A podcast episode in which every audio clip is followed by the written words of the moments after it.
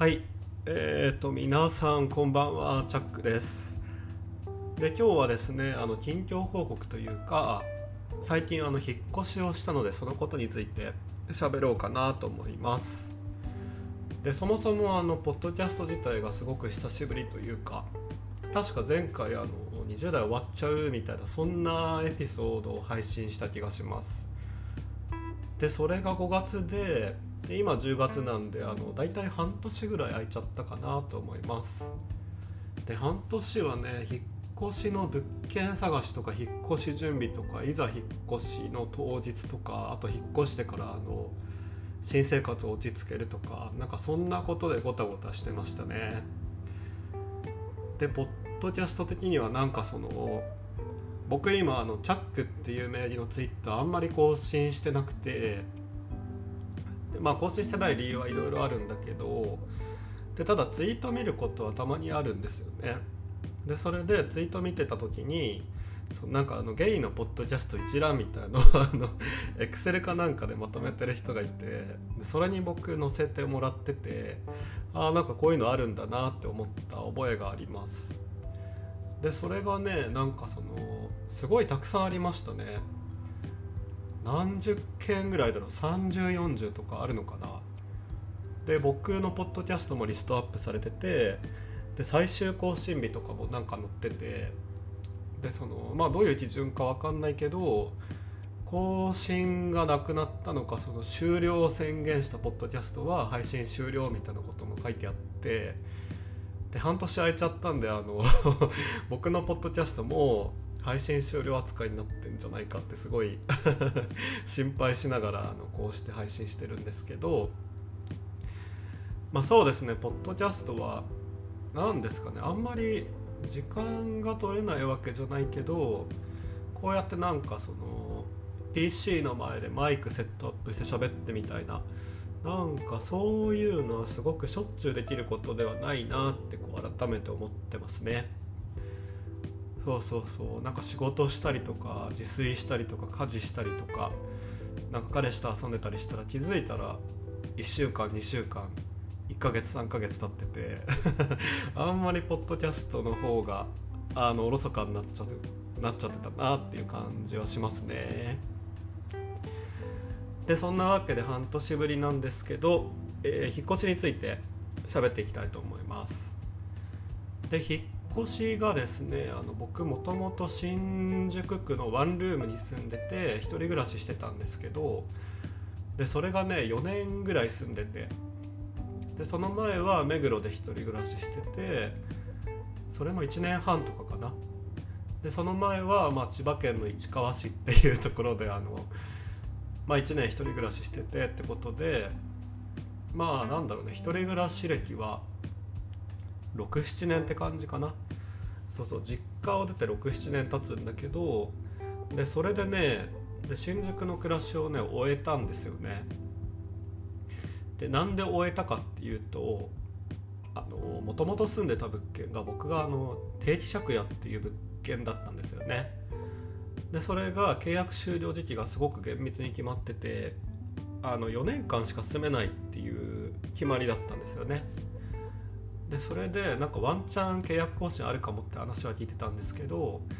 割と契約終了2ヶ月前とかもまだ分かんないみたいな状態だったんでまあちょっと不安ではありましたね。でまあそんなこともありつつでもなんか今年はずっとそわそわしてたんですよね。その定期借家だから出ていかなきゃいけないしまあ、2021年のメイントピックは引っ越しになるだろうなっていうのはずっと心にあったんですよね。でそれでなんか割と早い段階から物件探しはしてましたね。で最初はねあの新宿区とかであとあの結構僕上昇志向があるので なんか中央区とかなんか港区とかで探してたんですよね。でなんだけどやっぱね家賃高いですね で僕はねなんか前の新宿のマンションはあのワンルームで家賃6万8000だったんですよね。でそれがめちゃめちゃ安くて多分あの辺の相場って1ヶ月でワンルームで多分10万とかいくんじゃないかな。で定期借家だからすごい安くなってて安く住めたなラッキーって思ってたんだけどなんか改めて新宿とかあるいはあの港区中央区の物件とか見てるとやっぱ東京って家賃高いんだなってこう なんか改めて思いましたね。だって本当に狭いのに 1DK とかでも普通に6桁ですもんね。家賃十何万とか。で僕はあのホームズ使ってたんですけど物件探しでホームズ使ってたんですけどそれでもなんか家賃12万以内のフィルターにしててさすがに12万超えてくるとちょっと家賃にお金払いすぎだろうって思ってて まあそれぐらいが限界かなって思ってたんだけどでも12万だとねなかなかね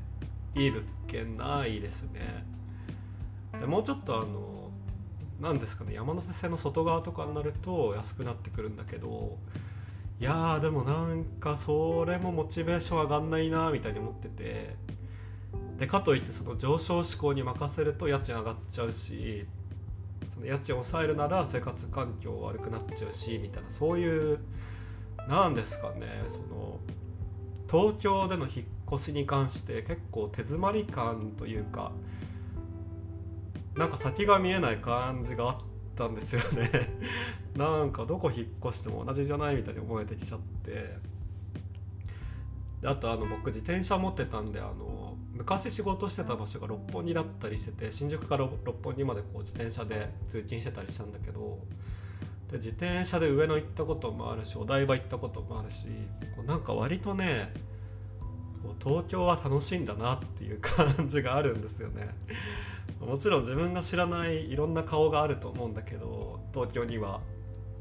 でもなんかその30歳迎えたしこうなんですかね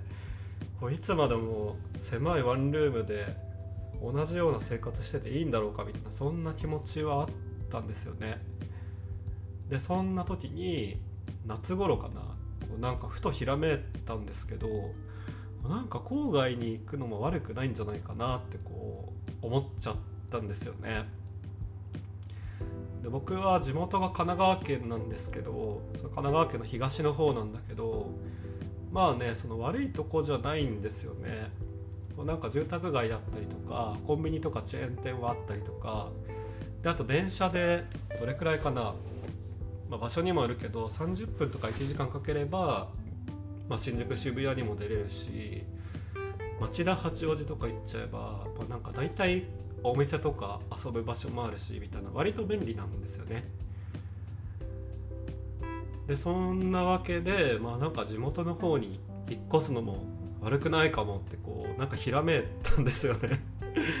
でそれについて考えるとなんかその思考がどんどん派生してて派生してきてで郊外って割と車社会だったりするんですよねでただ車買うのもありだなって思ったんですよで実際僕が今住んでる場所駐車場付きなんで駐車場契約してるんで全然車買って止めておける場所あるんですけどで車買うとなんか全く違う世界が開けそうだなと思ってすごいワクワクしましたね。でしかも今コロナの状況でその新宿に住んでた身からするとなんかすごく東京がつまんなくなっちゃったなっていう感じがあるんですよね。で僕はあの趣味の一つがあの飲食店を開拓してで Google マップにレビューを書くっていうのがすごい 趣味なんですけどレビューアーおじさんなんですけどでそれがねなんか久しぶりにこう自分のレビュー見返したら店の情報が閉店済みみたいになっててで本当になんか閉店したお店多いなみたいに思っててでこれ収録してる今緊急事態宣言とかいうよくわかんない宣言がこう開けてまあ、お酒飲めるぐらいにはなってんだけど、まあ、とはいえ朝まで飲めるとかいう状況でもないしこうなんかね自粛ムードが漂ってて結構新宿に住んでるメリットすごいなくなっちゃったなみたいな感じだったんですよね。でそれに比べて車はなんか密ではないですよね一人だったらもちろんその遮断されてるわけで あの安全だし移動手段としてもなんか電車とかと違って知らない人と接触するわけでもないし例えば彼氏とか友達とかとこう車乗って郊外に行ったりとかなんかそのどうだろう頑張れば大阪とか京都とかも行けるのかな？いやわかんないけど。でそういうのをね想像したらねすごい楽しそうだなって思ったんですよね。でそんなわけで自分の中でそのなんか東京の中で引っ越すって選択肢よりも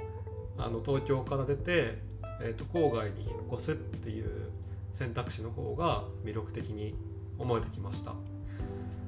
でそうそういう気持ちが出てくると僕は結構あのちょっとつもしみたところがあるので物件探しも検索条件すぐ変えて港区中央区新宿区を消して あの地元に絞って物件探してました。でそれでね探した物件なんだけどやっぱ地元は安いですね。まあ地元っていうか東京の外が安いって感じで実際僕が今住んでるのが 3LDK で駐車場付きで家賃が8万8000とかなんですよね。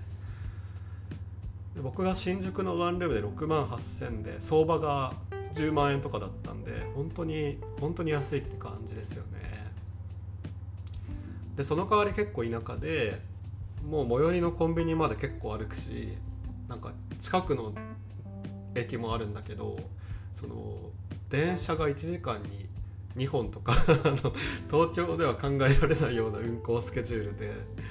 結構ガラッと変わっちゃったなって感じはするんだけどでも家賃が安いことは確かですね。でそんなわけでえっ、ー、とまあ物件探しはどれくらいかな。23ヶ月してたかな。スマイティっていうサイトを僕は使ってましたね。最初はホームズを使ってたんだけどスマイティは何だろうあれは。いろんな賃貸サイトの情報が集約されてるみたいな感じで多分スマイティ見とけば一番便利なんじゃないかなって思ったりしました。であとねそのスマイティの業者が間に入るんでその物件を出してる会社がお休みだったとしても一回スマイティがこうなんか問い合わせを預かってくれるみたいなそういう感じなんですよ。だからすごい便利でしたね。でそんなわけでスマイティでこう3ヶ月2ヶ月ずっと物件見ててで僕引っ越しなんか4回目ぐらいなんでなんか分かるんですよね。その短期間で決めるのって本当に危険でいい物件ってこうなんか粘り強く待ってるとそのうち来るんですよ。で3ヶ月も見てるとあこれ売れ残り物件だなみたいなのが分かってくるんですよね。一回情報がクローズされてもまたオープンされオープンにされて一見新規の物件に見えるんだけどあこれずっとあるなみたいな。こうなんかあのマッチングアプリで言うとあずっとこの人恋人募集してるなみたいな。まあそれは失礼な言い方だけど。そうそういうのもね分かってくるんですよね。でっていうことは多分その物件は1回クローズになったってことは多分誰かが内見とか入居を申し込んだんだけどやっぱりちょっとこの物件は申し訳ないけど無理みたいな そういう申し込みがあってまた掲載が再開されたんじゃないかなみたいにこう思っちゃったりしますね。でそんなわけでこう目が養われてくるといい物件っていうのが分かってくるようになるんですよね。でこれはいいかもって思ったやつは割とすぐあの見れなくなっちゃったりしてああなんか売れちゃったんだなみたいなそうそうそういうのが分かってきますね。でそれで3ヶ月見ててあこれはいいぞって物件が見つかったのでそこに問い合わせて、えー、と割と即決めたって感じですかね。はい。そうですね。そんな感じかな物件探しは。で引っ越しはねまあまあまあ普通に荷造りして普通に運送会社に依頼して普通に引っ越し当日を迎えてっていう感じかな。なんかすごい下世話な話なんですけど引っ越し会社のお兄ちゃんたちは可愛かったですね。でなんか自分って本当おじさん芸になっちゃったんだなって本当実感したんですけどで今回使ったのがあのなんだっけな123の引っ越しセンター。それちょっとアート引っ越しセンターか。あそうそうそう。ね引っ越し業者選びもすごい悩ましいですよね。今ってほんと業者がたくさんあって安いとかほんと安いんだけどなんか安いのも心配だなって思ってちょっと僕は避けちゃいました。で実際ねワンルーム分の家財の引っ越しで東京から神奈川でいくらだっけな5万ぐらいかかっちゃって多分相場よりはちょっと上ぐらいかな。だからちょっと高いなとは思ったけどでもなんか大手だし実際引っ越し終えてみて何の不満もなかったし、まあ、お金払ってよかったなってのはあるんですけどやっぱねお金払うと気持ちがいいんですよね。でそのなんか安いと変なしょうもない揉め事が起きたりとかあとは後で追加料金発生したりとかなんかそういうビジネスモデルでお金儲けてるっていう業者はあると思うのでやっぱねちゃんとお金払うって結構気持ちがいいなって思いました。でそんなこともありつつなんか引っ越し業者ってそのまあいろんな人が働いてると思うんだけどたまたまかなそのやっぱ大手ってすごいなって思ったのがそのなんか日本人の20代の男の子 3, 3人が来て「今日はよろしくお願いします」とか挨拶してきてあ3人とも可愛いじゃんと思ってほんとびっくりしましたね。なんかそのすごいって思いました。なんか僕、まあ、彼氏とばっか過ごしたりとか友達もゲイばっかりだし若いのんけの男の子と接するって機会がなさすぎて免疫が死んでてあ可愛い男性3人が自分の部屋に入ってきたみたいなすごいドキドキしちゃいましたね。っていうなんかほんとしょうもないことを喋ってるんですけど。でそんなわけで、えーとまあ、大手に頼んでよかったなってのがありつつ、えー、と引っ越しを無事に終えました。でそうですね、まあ、神奈川県の郊外を田舎って言っていいのか分かんないけど田舎に住んで分かったことを喋っていきます。で一つがやっぱあの日本の物流は本当に素晴らしい。で僕ワンルームから 3LDK に引っ越したんでなんか今もなんだけど本当家財がスカスカなんですよね。部屋が4部屋あるんだけどカーテンがついてる部屋も2つしかないし照明が自分でつける必要があって照明がついてる部屋もまだ3つしかなくてっていう感じでスカスカなんだけど引っ越してから僕楽天使いまくっててちょうどなんか楽天お買い物セールもやってて買ってくださいと言わんばかりな感じででちょっと今月のクレカの請求40万になっちゃってやばいなって思ってるんだけどでもなんかその頼んだら翌日とか1週間以内とかに来ていや本当にすごいなって思いましたね。そうそう。でこれが神奈川だからか分かんなくてもっと田舎だったらもっと遅れるのか分かんないけどでも本当ねやっぱ物流の安心感は本当にありますね。で結構ねスーパーがね引っ越し前は徒歩5分のとこにあったんだけど今は徒歩30分のとこで まあ自転車でこうリュック背負って食材買いに行ってんだけどさすがにねなんかお酒とか米とか買ってリュック入れて持ってくるのめんどくさいなって思っててそういうのも楽天で買ってますね。でもそういうのほんと届くの早いし本当に素晴らしいと思いましたね。言い忘れてたけどあの引っ越した理由の一つが僕フルリモートで在宅ワークなのでそれで引っ越せたってのもあるんですよね。で在宅ワーク環境が浸透してきてそれで郊外に引っ越しやすいっていうのもあるんだけどでもその物流が素晴らしいからあの郊外でもそんな困らないってのはあるなって思いました。でそれでねなんかねその配達員のね人たちもねなんか気さくですね。僕 3LDK の1部屋が余ってたんであのホームジムにしようと思っててその床に敷くマットと,、えーと、ベンチとダンベルを買ったんですよね。ダンベル届けに来たおじさんの配達員がなんかすごいニコニコしてて「いや先に僕が筋トレしちゃいましたよ」とか言ってて いやーなんか秘策だなって思ってましたね。新宿に暮らしてた頃はそんなこと一回もなかったですね。はい。まあそんなとこですかね。やっぱねその部屋が広いと最高ですね。なんか東京に住んでた頃はそもそも 3LDK なんて選択肢なかったしそのなんかワンワンルームで部屋が狭いんだけどでも狭いからこそその全てのものが近くにあってなんか効率的じゃんって思ってたんだけどいやそれにしてもでも寝室と仕事部屋とリビングとそのなんか筋トレする部屋が別になってるっていや面白いなって思いましたね。特に仕事部屋はほんとメリハリがつくっていうかなんかここに来たら頑張るぞみたいな そんな風に思えますね。あと朝起きてこうなんか全ての部屋を回るんですよね。全ての部屋回って窓開けてなんか換気のために窓開けるんだけどそういうことしてる時になんか一国の城の主になったなみたいな そういう気持ちになって気分がいいってのはありますね。